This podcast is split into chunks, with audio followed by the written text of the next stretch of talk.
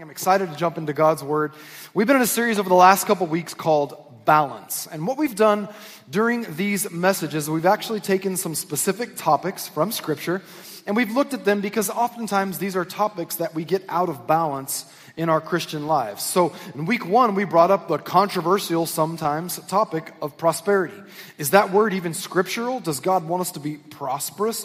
What does that even mean? We talked about that in week one. Last week, Pastor Gary brought a fantastic message about the gifts of the Spirit and how we balance that in our life. What do we believe about it? Do we go to the extreme with it? Do we neglect it altogether? No, we talked about how we bring balance to our lives from Scripture. And today we're going to conclude this series, and we're going to talk about a topic that it's not necessarily controversial, but it is a topic that we sometimes get out of balance because we will all have different perspectives on it. And that's the topic of the church. What should our view of the church be in our Christian lives? Let me give you some examples of this because I see that in the world in which we live, especially today, people have a lot of different views of what the church is supposed to be and what our relationship with the church is as Christians.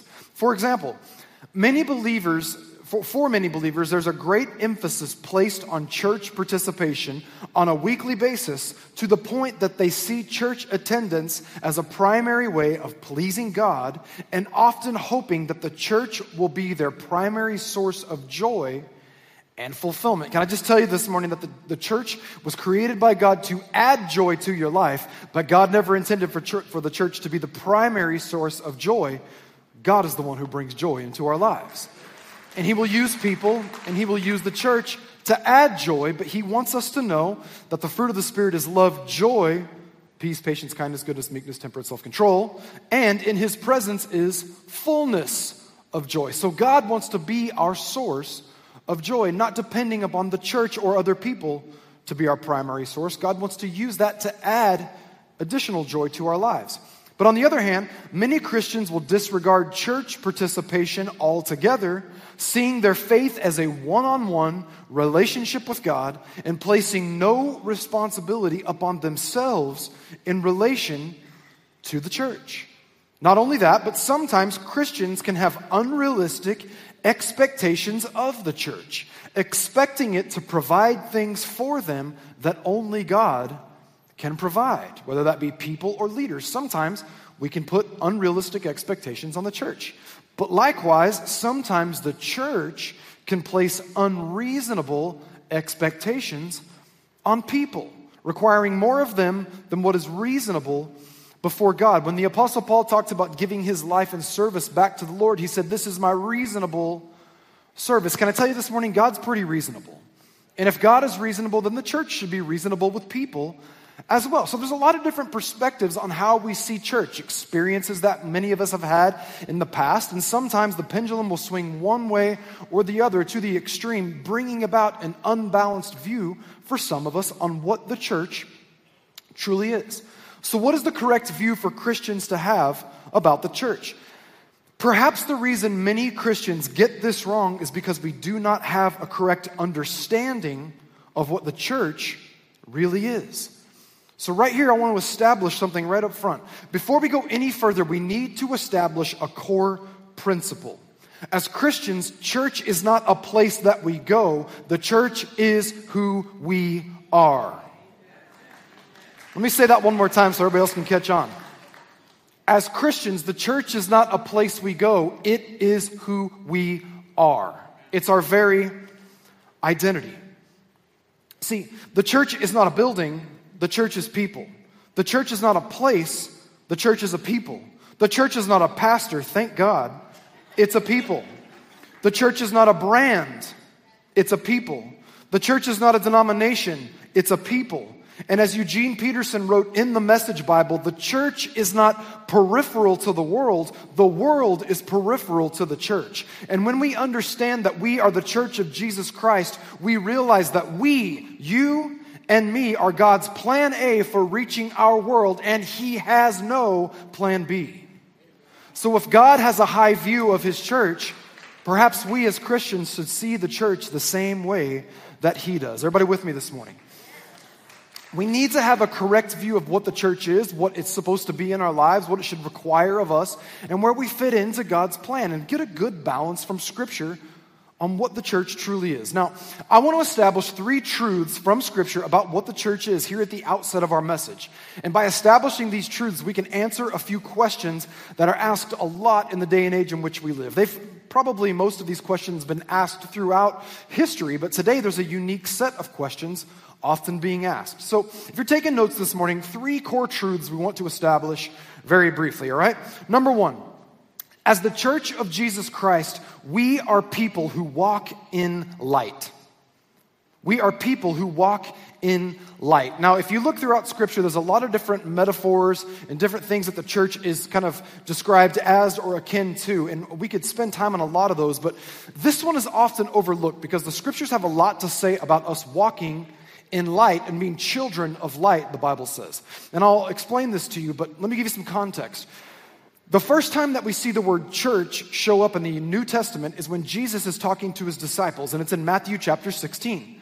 And the context of this is that Jesus has sent his disciples out in the ministering in his name, and they come back, and it's like Jesus wants a report of their ministry. And so Jesus says, Listen, you've been all these places, you've been doing all these things.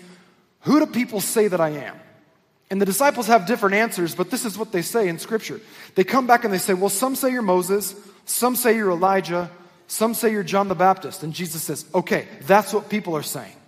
But then he asks the disciples the all important question that we all have to wrestle with. He says, That's what they said, but who do you say that I am? And of course, we see that Peter responds very quickly and he says, Jesus, I believe that you are the Christ, the Son of the living God. And look what it says in Matthew 16, in verse 17, Jesus speaking. Jesus answered and said, Blessed are you, Simon Bar Jonah. That's Peter's given name, Simon. For flesh and blood has not revealed this to you. In other words, this conviction didn't come because someone put that in your ear. My Father in heaven has revealed this to you. And then he says in verse 18, And I also say to you, no longer are you Simon, but now you are Peter or Petros, which means rock. And on this rock, on you, I will build my church. Everybody say church. This right here is the first place that the word church shows up in the New Testament. And if you know this teaching in this passage very well, then you know that the Greek word in the original writings is the word ekklesia. It's a compound word uh, meaning to be called out. So it's like a preposition and a verb, to be called out. Or we could say of the church that we are the called out ones. But when you see that, it's easy to look at that simple definition and it feel a little bit vague. Because every time I go back and I look at the original writings and it says that the church is the ecclesia or those who are called out, it makes me ask two specific questions. Number one, if I'm being called out, what am I being called out of? And what am I being called into? Interesting questions if you really go deeper in the scripture. Now remember, Jesus says that to the disciples, but most specifically to Peter Upon you, you're a rock, I will build my church. So, what am I being called out of? And what are we being called into? Peter answers the question best later on in Scripture. Look at 1 Peter 2 and verse 9. He says of us as the church, but you are a chosen generation, a royal priesthood, a holy nation, his own special people, that you may proclaim the praises, watch this, of him who called you out of darkness and into marvelous light. What a beautiful picture that is. I, I don't know what your story is and what your testimony is, but I will raise my hand and testify that I once was lost, but now I've been found. I used to walk in darkness. Now I walk in the light of God, His truth, His word, and His plan for my life. As believers, as Christians, we once walked in darkness, but we've been called out of darkness and into light. Paul wrote it this way in Ephesians 5 and verse 8. He said, For you once were darkness but now you are light in the Lord. So what do we do? Walk as children of light. So let me reaffirm this one more time. The first truth we want to establish as the church of Jesus Christ, we are people, we are children who walk in light. We're called out of darkness, we now walk in light. So that's the first thing. But here's the second core truth I want to establish here at the outset of the message. Number two, as the church of Jesus Christ, we are the bride of Christ. Everybody say bride. We are the bride of Christ. And it indicates this marriage relationship between the church, the bride, and Christ, the bridegroom. Watch this. Let's stay in Ephesians 5. Move forward to verse 22. It says, Wives and Everybody, hold on a minute here. We're not going to get into marital things today, so deep breath. But it says, Wives, submit to your own husbands as to the Lord. For the husband is head of the wife, as also Christ is head of the church. And he is the Savior of the body. It goes on and it says, Therefore, just as the church is subject to Christ, so let the wives be their own hus- be to their own husbands in everything. But husbands, you're not off the hook. Verse 25, husbands, love your wives, just as Christ also loved the church and gave himself for her. And all the wives said, Amen. And this is a picture of a marital relationship. But what are we talking about? We are talking about how we, the church, are the bride of Christ. That's just one place that we see in Ephesians 5. But not only that, in all four Gospels, we see parables or Jesus referring to himself as the bridegroom. And again, it's another picture of this marriage relationship between Christ and the church. So, first of all, we said we are children of light. We are people who walk in light. Secondly, we're the bride of Christ. But number three, as the church of Jesus Christ, we are the body of Christ. And this is one that most of us are probably a little bit more familiar with. We are the body of Christ. Another one of Paul's writings, 1 Corinthians 12 and verse 20. But now indeed there are many members. Look around. There are many different members, yet one body. And the eye cannot say to the hand, I have no need of you, nor again the head to the feet, I have no need of you. If you skip down to verse 27, this is what it says. Now you are the body of Christ and members individually. Look at the picture individual members. Like I can, I'm an individual with an individual function, and God created me individually, yet I'm a member of you, and you are a member of me. Why? Because we are the body of Christ. So we walk in the light, we're the bride of Christ, and we're the body of Christ. And after having established these three truths, we're going to spend the rest of the time we have today answering some questions that are very prominent about the church and our role within it in this day and age in which we live. So, if you're taking notes, here's the first question I want to ask this morning, and this is about to get fun. First, for me, maybe not for you, but for me, this is going to be fun. First question is this Do I have to go to church to be a Christian? Some people are going to start answering out loud, and you're going to get yourself in trouble. Do I have to go to church to be a Christian? I'll never forget several years ago, there was a very, very famous celebrity entertainer that gave an interview in Rolling Stone magazine. And this gentleman was asked the question, Hey, so we know that you're very, um, you know, out, out there about your faith. You're a Christian, a follower of Christ. Are you a part of a church? Or are you a part of a local church? And he made this statement. He said, Yes, I'm a Christian. I'm proud to be a Christian, but no, I don't really go to church because you don't have to go to church to be a Christian. Now, let's just set that on the shelf for a moment when I really got my life together and started pursuing ministry, my wife and I were a part of a church in Orange County, and our pastor used to say this all the time about the relationship of going to church and being a Christian. He said, Going to church doesn't make you a Christian any more than sleeping in the garage makes you a car. And I love that thought because it's so true. Going to church doesn't make you a Christian any more than sleeping in the garage makes you a car. Now, I go back to the original question Do I have to go to church to be a Christian? Well, watch this. Technically speaking, it's true that I don't have to go, notice the words go to church because it's a place I go, right?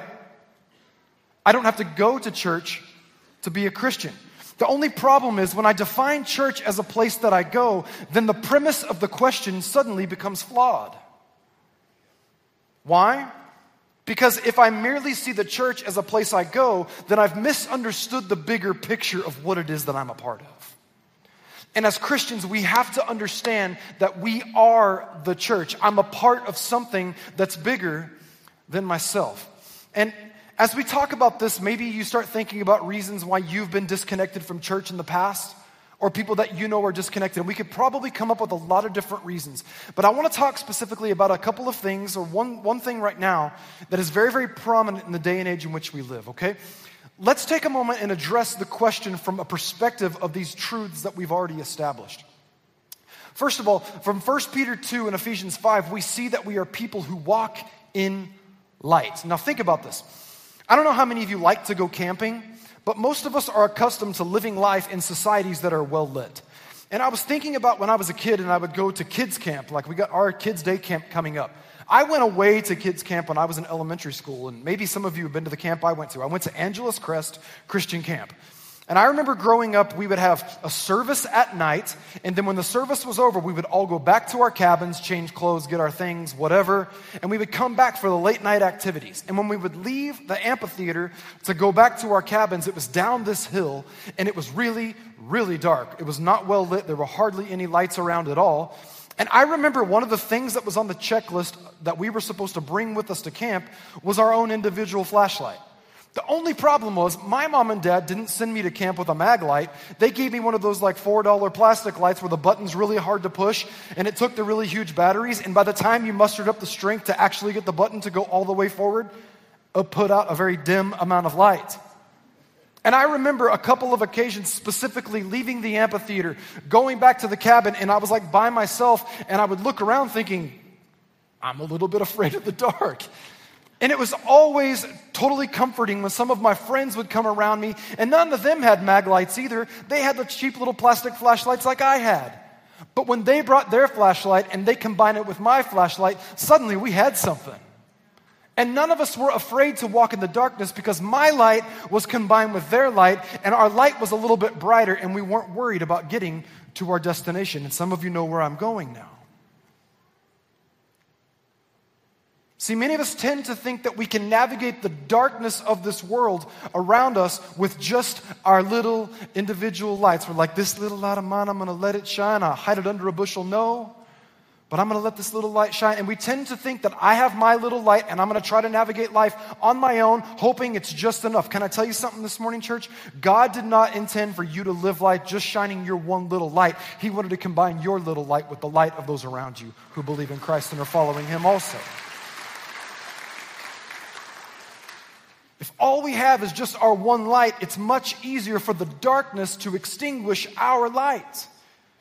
But if we will surround ourselves and walk alongside other people of light, we discover that the brightness of our collective light overpowers the darkness of the world around us, causing us to walk in clarity and enabling us to reach our God appointed destination and calling. I think if we went around the room, most of us would say, I believe God has a plan, a calling, something specific for my life. And I would ask you the question Are you navigating darkness on your own with just your light, or are you surrounding yourself with people who can bring their light around you and illuminate the path that God has called you to? Because if you want to reach your destination that He's calling you to successfully, it's a whole lot better to have a lot more light around you.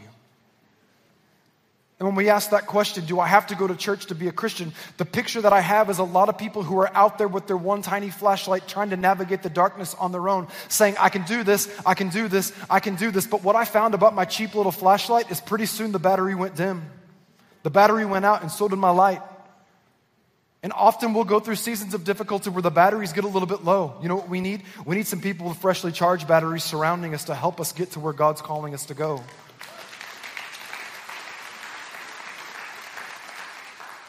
And I know this conversation can easily make its way into making, you know, just about church attendance, but I want to tell you something this morning. God did not intend for you to live life alone. Don't get disconnected. God wants you to shine your light with those around you so that we can illuminate the path He's calling us to. Not only that, but when those around us see the light in which we are walking, watch this, our collective light makes room for others to get on the path that God has for their lives as well. Amazing things happen when your friends, your neighbors, your families, your coworkers, your loved ones look at your life and say, There's just something different. It's like you're walking in a light. It's like you found the path. What do we do? We shine our light and say, I know it's dark over there. Why don't you come walk on this path with us? God's got good plans for your life. So we have to understand that God doesn't want us to walk in darkness. So when it comes to doing life together, let's not disregard what the church really is, okay? Let's go to the second question. We could spend a lot more time there, but the second question is simply this. Okay, so I like the idea of being connected in the church, but I'm not sure that I'm ready to trust people. How do I know that I'm not going to get hurt? And some people, you've had an experience like that in church life where you've experienced real challenges, real hurts. Let's talk about this for a moment. Because this question brings us to a topic that has become very popular in the church world today, and it's an overly used hashtag on social media and the internet, and it's the topic of church hurt. Maybe you've heard about this. Maybe you've engaged in blogs or watched videos on YouTube about church hurt or listening to, you know, podcasts that are built solely around that topic. Let's just talk about this for a little bit, okay? The hashtag church hurt has become a popular and heavily used slogan for people who have been hurt in some way or another in the church or by the church. And it usually comes in the form of disappointments, offenses, slander, or failures by leaders or fellow church members. Listen, to deny that church wounds don't exist would be foolish and dishonest. Can we just be honest for a minute? Let's just take off our perfect caps. Sometimes stuff happens, even in church. Doesn't mean it's okay. Sometimes things happen. Sometimes you get stepped on. Sometimes somebody rubs you the wrong way. Sometimes there's a wound. Sometimes there's an offense. The question isn't whether or not those things are going to happen. Jesus said offenses are going to come. Pastor Gary talked about this a few weeks ago. The question is not whether or not offenses are going to come. The question is, what am I going to do with them when they come to me? Sadly, sometimes people can get hurt by other people in the church, and when it happens, like I said, it's not okay. But, follow me, but the reason, excuse me, but often the reason these wounds tend to cut so deep is because we place uh, an expectation of perfection on other Christians. And it's important to remember that while we are all attempting to follow a perfect God, the church is comprised of very imperfect people. Pastor Gary and I were having a conversation between services. I always ask him, Anything you want me to change? And he said, No, it's okay. He goes, But remember this. He said, Sometimes people say, Well, I don't want to go to church because the church is always full of hypocrites. Well, that's like saying, I don't want to go to the gym because there's people who are out of shape there.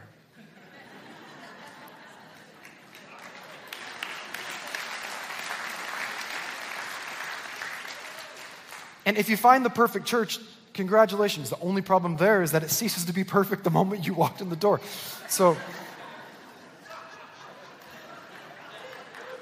you guys are with me this morning. I love it.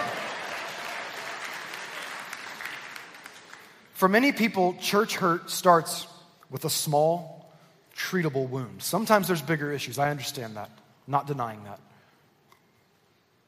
For many people, church hurt starts with a small, treatable wound. And if we allow the wound to be treated, we can move forward in health. But sadly, when many Christians are wounded in the church, we take offense, we run away from healing, and we put up walls around us that prevent restoration from flowing into our lives. And when we do this, we become isolated and vulnerable to the attacks of the enemy. Don't allow offenses to isolate you, even if it happens inside the church. All right, let's stay here for a minute. It's going to get even better. Let's talk about the dangers of wounds and infections for a moment, okay? Church hurt often leads to individual members of the body of Christ being disconnected or cut off from the body. Church hurt usually starts as a wound, but left untreated quickly becomes an infection. And over the years, I have seen people who have experienced some sort of wounds in church life allow those wounds to go untreated. And once they become infected, the infection usually manifests in the form of criticism and cynicism of the body of Christ, the very thing that we are supposed to be a part of. When I become critical and cynical within the body of Christ, what I'm really saying is, and I want everybody in the room, if you don't hear anything else on this topic, hear this when I become critical and cynical within the body of Christ, what I'm really saying is that I give myself permission to be a work in progress while expecting perfection from everyone else around me. Grace for me, but truth for you. When we experience hurts or wounds in church life, we will often pull away and disconnect. But look again at what the scripture says about the body of Christ 1 Corinthians 12 and verse 20. But now indeed there are many members, yet one body. Many members, but we're one body. And the eye cannot say to the hands, I have no need of you, nor again the head to the feet, I have no need of you. See, when I disconnect from the body of Christ because of a hurt or an offense, I'm saying to the other members, I have no need of you. And when we disconnect from the body of Christ, two things usually happen. Number one, we lose our individual purpose and function, and we are no longer hearing from Christ. Why? Because when you disconnect from the body, you're disconnected from the head.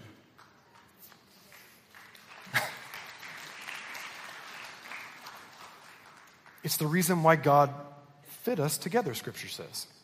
We don't want to be disconnected from the body because then we get disconnected from the head. And it's difficult to hear from God. Christ is the head of the church, giving direction to his connected body.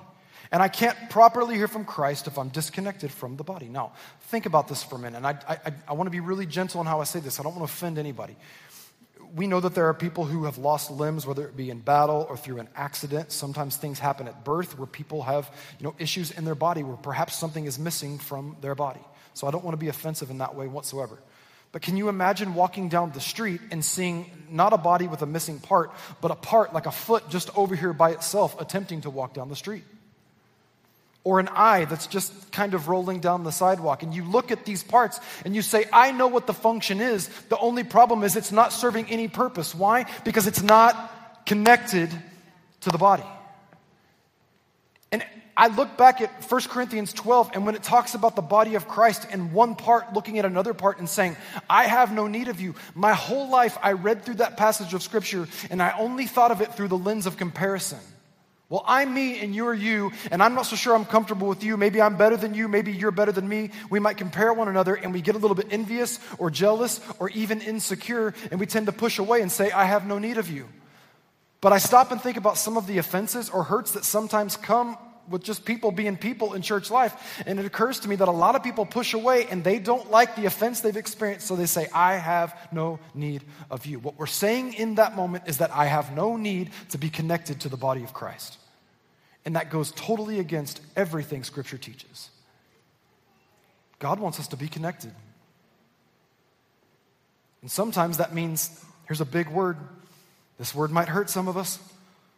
Sometimes being connected effectively and healthy in the body of Christ means that we have to be vulnerable. I got to open up. I got to tell you what's going on. I got to let somebody in. Last time I did that, it hurt. I found over and over again in all the years that it hasn't been that many, but almost 10 years this fall that I've been in full time pastoral ministry. That so often when somebody gets hurt by somebody in church, they cut people out, and God wants to use people to bring healing to that wound, but you've already built up walls and nobody can come in and help you find health. When we do that, we cut off one of the very sources God wants to use to bring health, healing, and wholeness into our lives. Don't be a disconnected part. Find your function.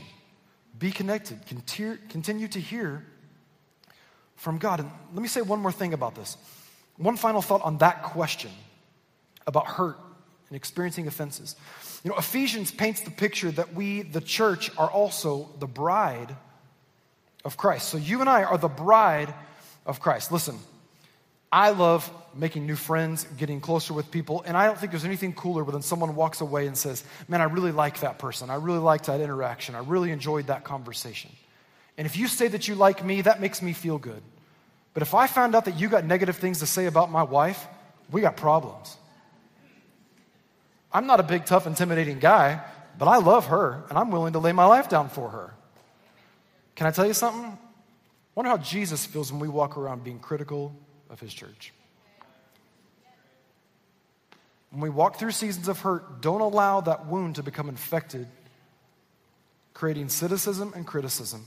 Let God use people to bring healing. Open up and let healthy people come in and bring health to your life because God didn't want you to do life alone. Amen?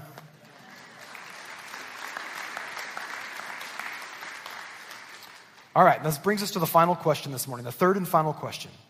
Okay, I understand that I need to be connected to the body of Christ. This is going to be real fun. But can I only do that by being in church on Sundays? Is it the same thing to be a part of the online church? Can I be connected to the body of Christ virtually? Now, some of you are laughing as soon as I say that. But it occurred to me between services that there are things we do online that we've only been able to do for like 20 years. And the church is a whole lot older than that. Now, that's created a whole lot of really cool conveniences for us because now you don't have to go to the bank or write a check and drop it off at whatever utility place to pay your bills. You can go online and do that, and that's really cool. But then there are other things that we are actually supposed to do in person that if we attempt to do them online, what do we use the what's the word that we use for that? We call it virtual this or virtual that. Can I just ask you a question this morning? Is it possible to be a virtual Christian? Because the word synonymously is like an almost Christian. Now, again, being a Christian isn't defined by my church attendance. Why? Because church is not a place that I go. Have we established that? It's who we are. But if I know that it's who I am, then I also have to understand that it requires me to be connected to other Christians, for us to shine our lights together, for us to collectively be the body of Christ, for us to be collectively the bride of Christ. So if I'm over here trying to do it on my own and all I'm doing is consuming church, rather than connected, connectively being the church, perhaps I've missed the mark. Now, if you're watching online, we are so glad that you're watching online with us today. And hang tight with us because this isn't a word of condemnation, and I'll show you why.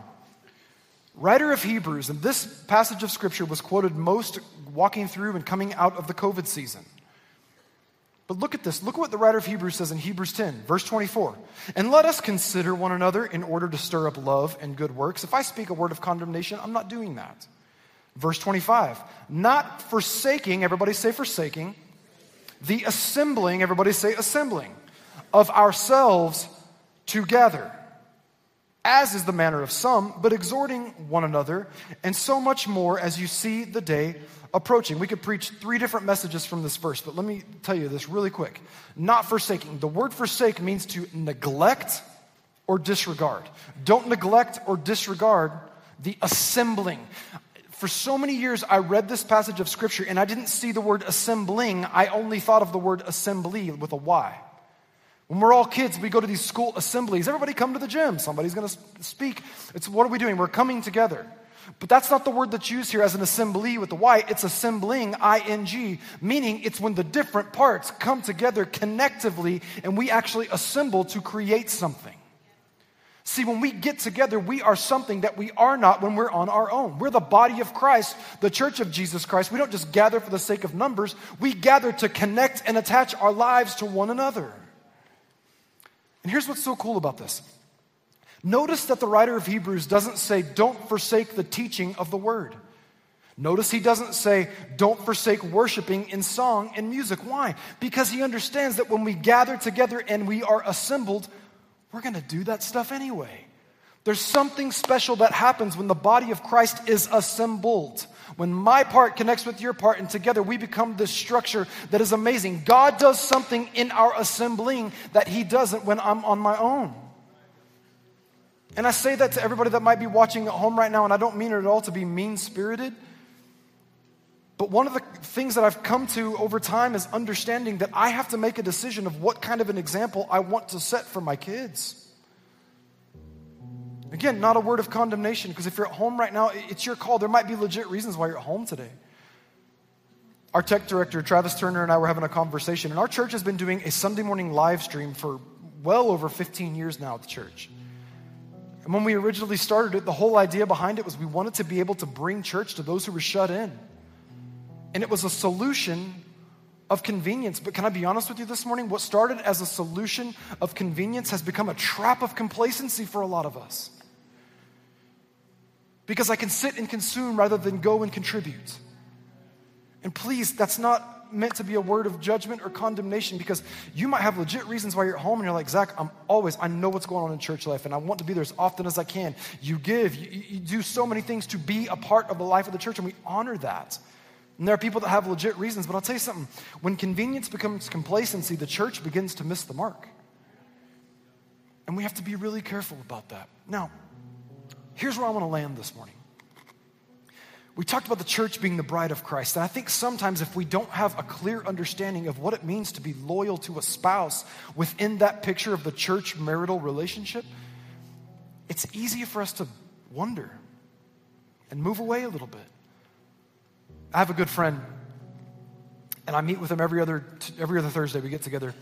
And he was telling me a story of when he was getting some training to be a marriage counselor with him and his wife. And he said they were counseling a couple one day. And this couple was giving them all these reasons why they were considering divorce. And they said reason after reason after reason, and we're considering divorce. And they said they listened and listened. And he goes, I was amazed when my wife spoke up and said, Okay, I've heard all your reasons. But scripture paints a picture of Christ and the church like a marriage. They said, You've given all the reasons why you are wanting to get a divorce, but now let me ask you a question. What is one good reason why Christ would ever divorce you? That hit me so hard because I realize sometimes I, I forget, I, I belittle, I devalue the price that Christ paid for this covenant relationship I have. And I get lazy, if I get complacent, I can move away. But Jesus wouldn't do anything to move away from me. We have to be very, very careful that we don't allow ourselves to drift. Last thing I want to share this morning is simply this. I want every generation that's represented in the house today to hear this. And I'm sorry I'm probably a couple minutes long, but I think this is important. I read a Gallup poll that talked about church attendance since 2019 to the beginning of 2023. And it did a, a poll of three different generations boomers, millennials, which is me, and Gen Z. That was the three it took in. And within this poll, I, I saw two very shocking stats. The first one was really good news. Since 2019, church attendance has gone up dramatically in one of those demographics. And surprisingly, it was millennials, my age group. And I looked at that and I was like, why is that? And I thought about it for a moment and it really hit me. Because when life got insane in 2020 and ever since, it was like a generation of people rose up and said, Mom and Daddy raised me right. And when things get crazy, I'm running home. And I'm running back to church. I'm running back to truth. I'm running back to safety. I'm running back to shelter. But not only that, there was another statistic that was a sad statistic and it was heartbreaking. Since 2019, there was one demographic where church attendance had declined the most, and it was among boomers. And the reason that they gave for that was because when COVID was happening, boomers were a little bit more hesitant to come to church, and I understand that. I get that. No judgment on that.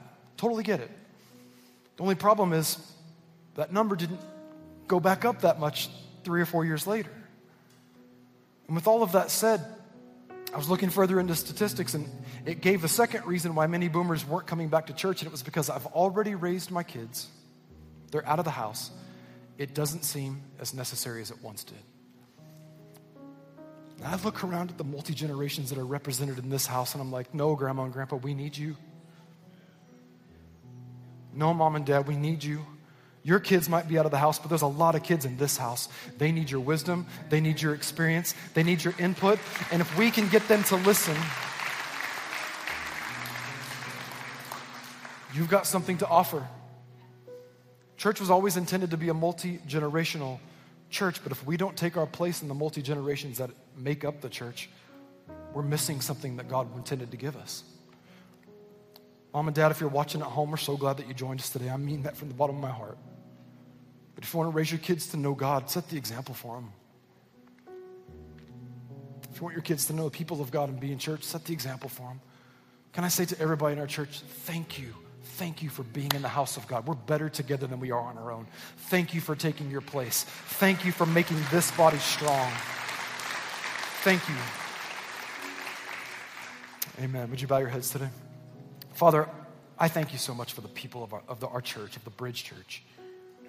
God, I pray that you would continue to remind us the significance of being connected with one another, that we are children of light. We shine light in darkness that we are the bride of Christ.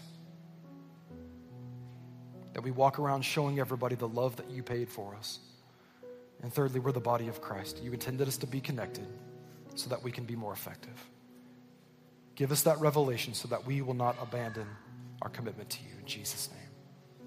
Now, you might be here this morning with heads bowed, eyes closed. And you say, I don't have a relationship with God, Zach. Here's what's beautiful Psalm 68 says that God takes the solitary, the lonely, the isolated, and He puts them in families.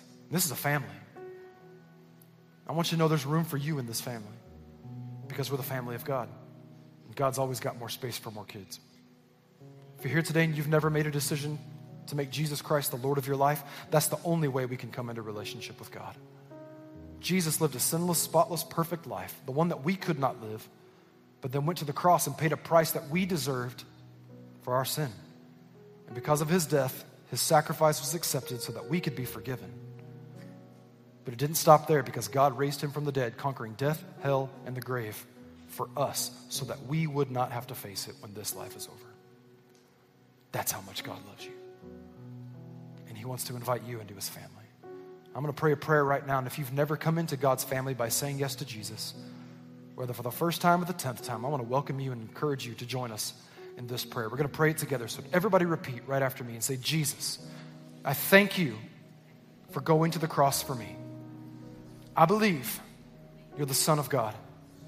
And I believe your death was full payment for my sin. So today I choose you. I will follow you and walk with you in this life into eternity. Thank you for all that you have done for me. Amen. If you're here this morning, you made a decision to follow Jesus for the first time, or you rededicated your life to Him, we want to help you start your journey of faith. We have a simple book, a tool that we would love to put in your hand as soon as service is over. That'll just be in a couple of moments. But in this moment, this is really important. If you made a decision to follow Christ, we want to help you. Right after service, come and see one of our prayer teams. They'll be down here near the platform. They're not going to embarrass you or anything like that. They just want to help you get started in your journey of faith. We have a little book called The Next Seven Days we'd love to put in your hand to help you get started. If you need to go quickly at the end of service, you can stop by the Next Seven Days desk as well. It's right between the glass doors. Just let them know you made a decision to follow Jesus. You want to get that book, and they'll give it to you. We don't need anything from you, but we're here to help in any way that we can. Thank you so much for making that decision. God bless you. Can we put our hands together and welcome people into God's family?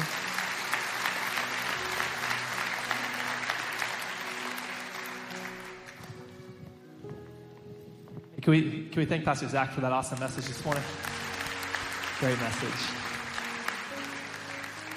Hey, this is the moment of service where we get to worship God with our giving. And you'll see a few options on the screen of different ways that you can give. And you'll never catch us putting anybody under any pressure or compulsion. This is a free will offering in whatever way makes sense for you. Thank you so much for being a generous church. As Pastor Zach was speaking this morning, uh, both in first and second service, as he was talking about the church, I kind of caught myself just feeling overwhelmingly grateful and thankful for our church. And and as a next gen pastor, getting to work with multi generations, uh, it made me think of a day just a few months ago in what would have been kind of a normal work week for a next gen pastor. In that early morning, uh, Amber and I had a meeting with one of the parents of one of our bridge kids. And then for lunch, we went out to lunch with a precious couple in our church that is well into their 80s. And then that afternoon, we went to the baseball game of one of our sixth graders and it was like it was like I, I got a little taste of everything, you know. It's like when you're at the barbecue and you're like, do I want mild salsa, medium, hot salsa, extra spicy? What am I feeling today? And it just made me so thankful for our church and the multi generations that are in our church. And you know, as Zach told his story I, of walking through the woods with the flag, I just pictured little Zachary Martin, like all insecure, walking through the woods, scared with his little flashlight. And it's so true that we can shine so much brighter collectively than we ever could flying solo. And so it is with our giving. We can accomplish so much more collectively than we ever could on our own. And I wish, I wish that like you guys could come and do a day in the life of any one of our pastors and get to see a glimpse of all the different ministries that your giving affects and, and is a part of from kids to youth to young adults to community care to all our Bridge Women Connect groups, all the connect groups across our church and all the missions and the ministries that we're a part of that your giving contributes to.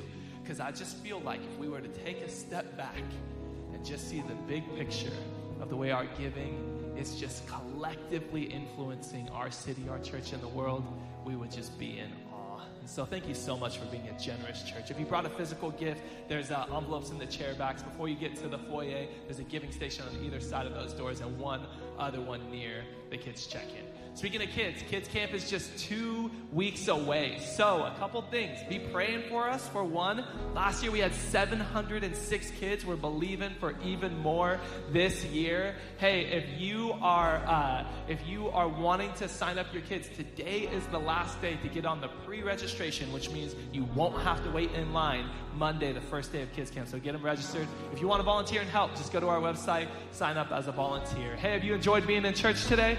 We love you guys so, so, so much. Have a great week. We'll see you soon.